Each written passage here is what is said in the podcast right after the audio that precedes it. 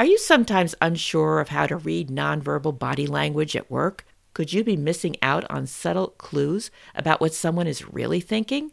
Imagine how valuable it would be if you were better at decoding those signals to help you be a more effective leader, negotiator, or team player.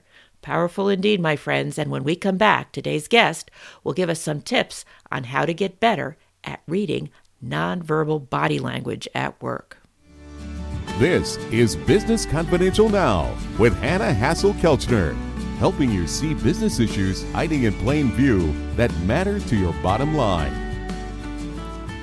Welcome to Business Confidential Now. I'm your host, Hanna Hasl-Kelchner, and today I'm delighted to welcome Martin Brooks to the show. Martin is an experienced communication coach and trainer who applies his expertise in how to read nonverbal body language to help his consulting clients have a better understanding of others as well as communicate more effectively themselves. His body language analysis has been aired on the BBC, LBC Radio, and the Discovery Channel, and his new product, Body Language Decoder, includes 50 illustrated cards that reveal what others are really thinking. How cool is that? So let's have him join us now. Welcome to Business Confidential now, Martin. Well, thank you very much, Hanna. It's fantastic to be here and to share some insights with your audience. Well, it is a fascinating subject how to read nonverbal body language. How did you get interested in that? Well, I've I've got a career background that started on the 15th of August 1991 in sales and and progressed then into sales leadership. And one of the things that was always important to me was well, what would give you a competitive advantage as a salesperson? And then when I was training my sales teams and motivating them, how to help them be be more successful. So, uh, a psychology lecturer said something many years ago that stuck in my mind, and was, "What's the difference that makes the difference? What is the things that the person who comes first does more often, more of the time?" So, I was always very interested in language patterns, voice body language, the structure of language, anything that could make me and the teams that I that managed more successful in terms of how they interacted with their customers. And then when I set up my own business consultancy in 2002, I really was able to prioritize not only my own clients but also deepening my learning about how we communicate, what makes that, what's the difference that makes that difference, and then to be able to share that with with my clients to help them be more successful communicators, leaders, negotiators, sellers, presenters, whatever their area of business was. When coaching people on how to use body language more effectively, because you're right, we we show up in so many different ways in the workplace, the negotiating, the leader. What are you typically telling them not to do? yeah, well, that's an interesting one. I've I've done a lot of work as as I think you have as well in, in business schools. And one of the programs that I used to run for a larger training company, they called Personal Impact, and that involved six C-suite leaders coming in and doing a three-minute presentation that I would then pull apart. And it was very it was like a 50-50 split. It was what you're doing that you need to keep doing, and then it was things that yeah, those things that you're doing, you want to stop doing those and do something something differently. And it was very much, very often about things that they weren't necessarily aware of, but they when they pointed them out to them, it's like, oh, yeah, I can see how that might negatively impact how other people see me. So from a, a senior leader who would stand with his hands in his pockets, you know, well, what does that say to the people that you're communicating with? Do you really want to come across as that casual? And I remember him saying to me, well, it's just there's just somewhere to go. And it's like, yes, but you're not thinking about what does that say? Uh, eye contact, the way people even move, the way they walk into a room, the the first impression they give when walking into a room and going to do a negotiation. Are their shoulders back? Are they looking at eye line when they walk? Do they give people a good firm handshake? Particularly in the openings of interactions, be that the start of a keynote, the start of a of, of a roundtable meeting or the start of a negotiation, we're communicating with our bodies long before we open our mouth and even have finished our first sentence. And those first impressions that other people form can then form what psychologists refer to as a perceptual filter, as in, this is my snapshot, this is what I think of you. And that can then color the rest of the interaction. So it's incredibly important. The big thing that I was always doing was raising people's awareness about what they might be communicating beyond the words that just come out of their mouth. And of course, to be more aware of what other where people were communicating back to them from their body language as well. My goodness. Yeah, it seems that body language really is the first language that we learn as babies. We don't have the communication skills to speak full sentences, but we we read people's faces. That's for sure. Oh, absolutely. Yeah, there's a there's a there's a clip I saw uh, somebody sent me on TikTok the other day, and it's like two little infants, and their parents put down two little piles of sweets in front of them, and they and they said, you know, like we're going out of the room we're just going to be a minute, and when we come back, you know, we can talk about which sweet you have. And one of them couldn't have been more than about two, and the other one possibly about uh, about a year or so older. And there's this fantastic interaction that involves no language. One of them looks at the other one, raises his eyebrows and smiles, and nods his head. And the other one looks at him and he smiles. And then the first one then reaches his hand out but doesn't take the sweet. And the other one, encouraged, then does this. And this whole interaction takes place of influence of these, these tiny little toddlers, and not a word is spoken. It's the most hilarious, but also uh, very educational. Like you say, there's that communication that they know how to use, they know how to play, and of course, that learning continues all throughout our lives. It's absolutely fascinating.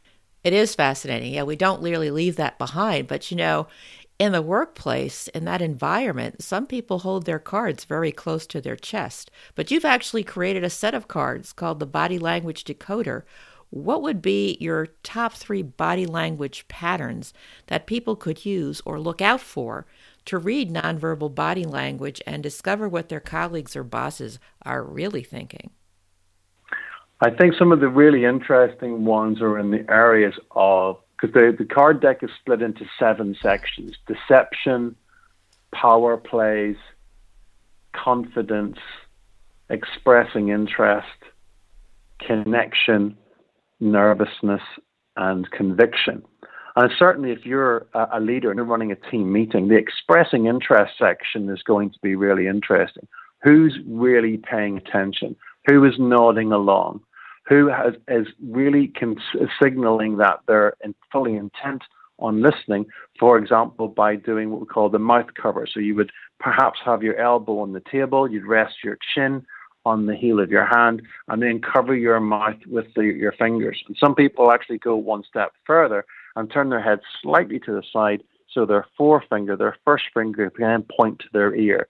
So not only are they signaling I'm not speaking by covering their mouth with their fingers, but they're also then visually indicating, hey, I'm really listening by pointing to their ear. It just sends that non-verbal message of you have the talking stick and I'm and I'm listening. So if you've got a, a meeting with a with a with a customer, with a colleague, and you really want to get across the fact that they have the talking stick and you're intently listening, well, why not signal that by adopting that pose? And that's very, very powerful because most people tend not to listen. They're just being silent whilst they're waiting to speak. Or, and you can sometimes see that when people breathe in and hold their breath, so their shoulders are raised, and you know they're not really listening. They're just waiting for you to breathe in so they can dive right in. So there's some examples there of of the expressing interest. Let people know you're listening. And of course the opposite if they're not listening, if they're if they have their body orientated away from the person speaking, or maybe they're they're expressing nervousness by their by their fiddling with a pen, then they're not really engaged. They're sending out a message that they're not engaged. And for a manager, that's really useful if they notice people going from being engaged to disengaged. Well, what happened, or what do they need to change about their communication to get people back on board? Do they need to stop talking and ask a question?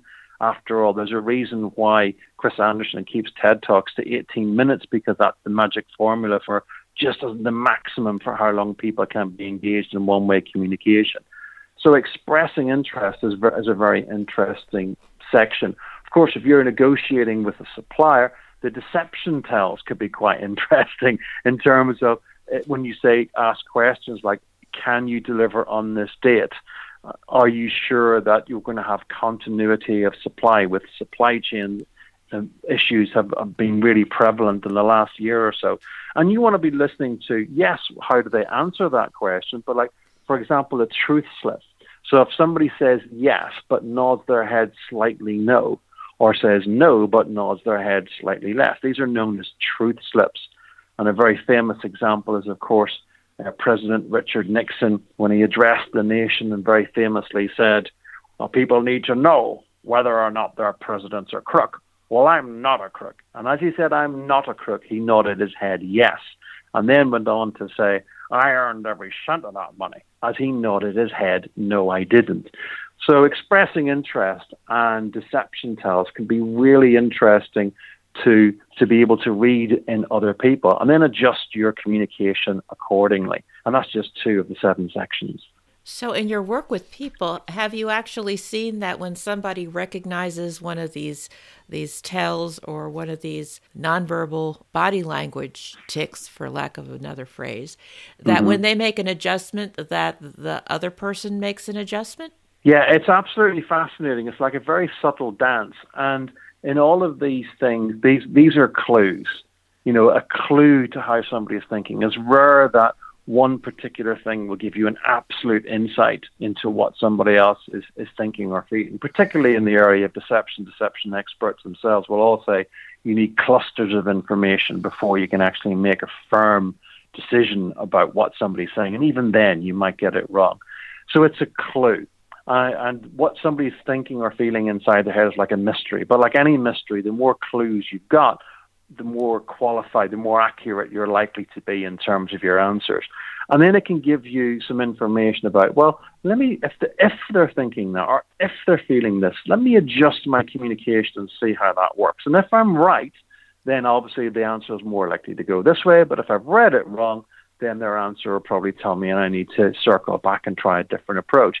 So it's that it's that literally the word reading, try, looking for that understanding of what another person is thinking or feeling, and adjusting your message according to that. And once you get good at it, and I remember a lecturer saying this to me about 20 years ago, they said once you get really good at reading other people, you can adjust the second half of your sentence depending upon how people have responded to the first half.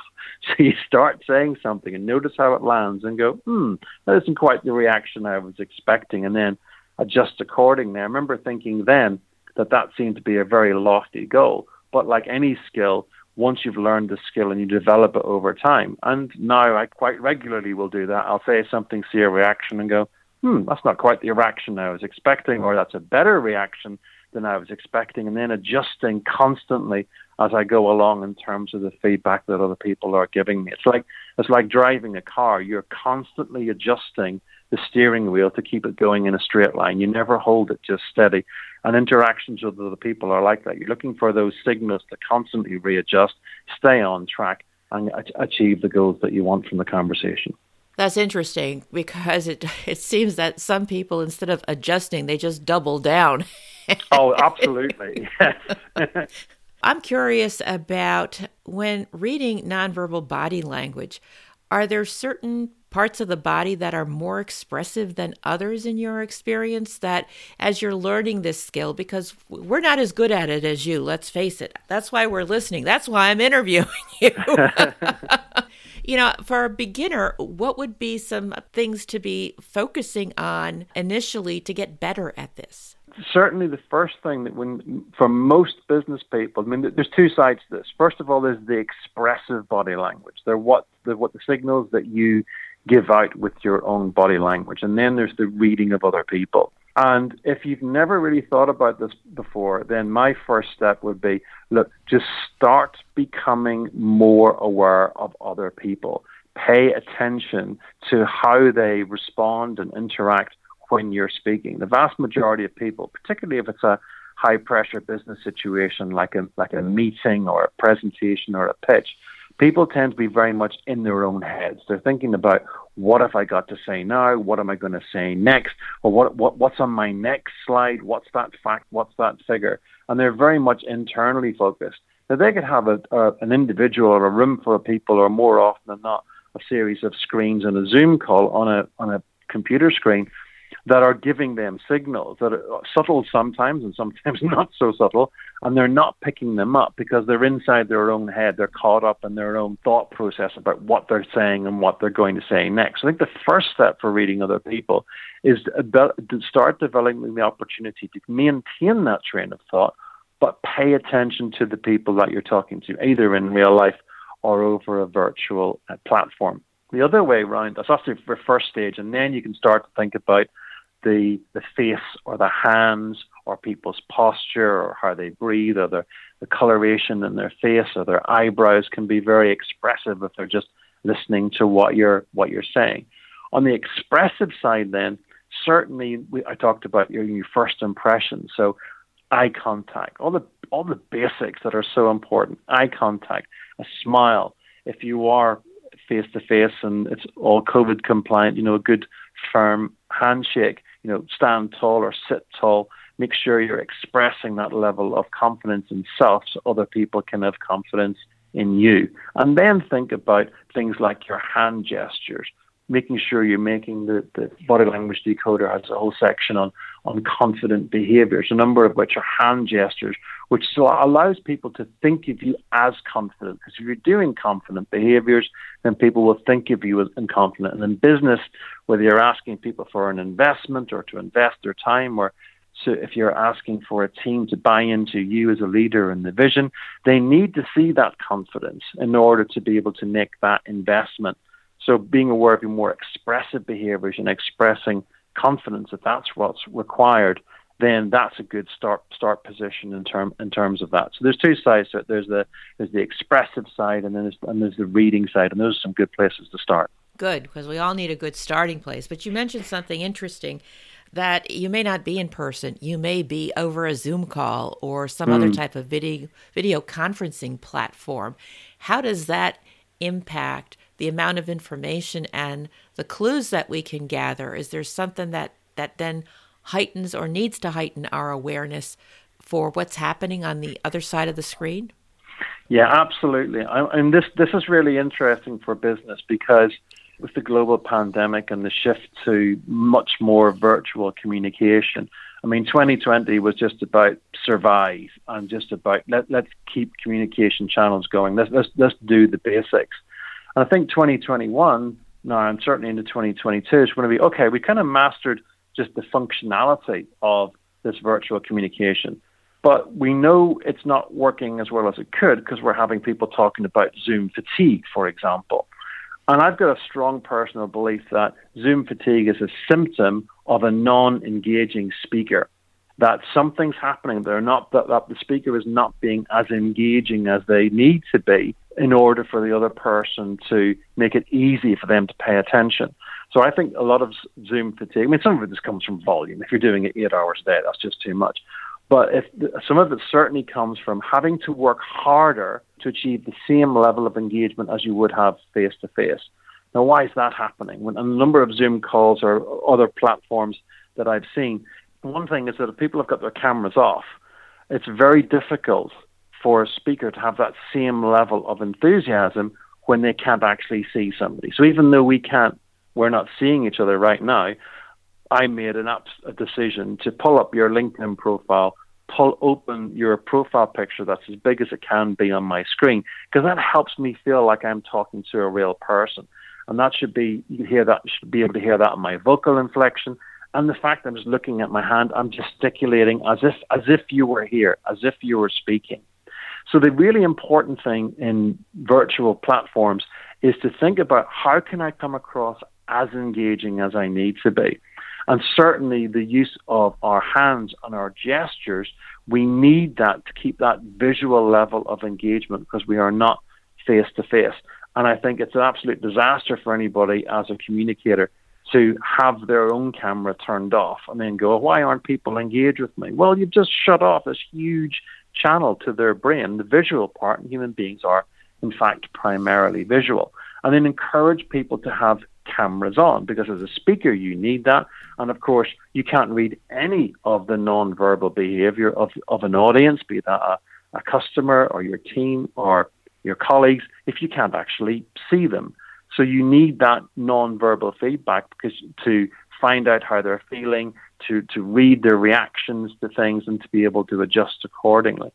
So the big things for me is about getting yourself into that mental, excited state that you need to put extra juice into to do it as, as well virtually as you would do in person. And make sure we don't get lazy in terms of that vocal inflection or the gestures.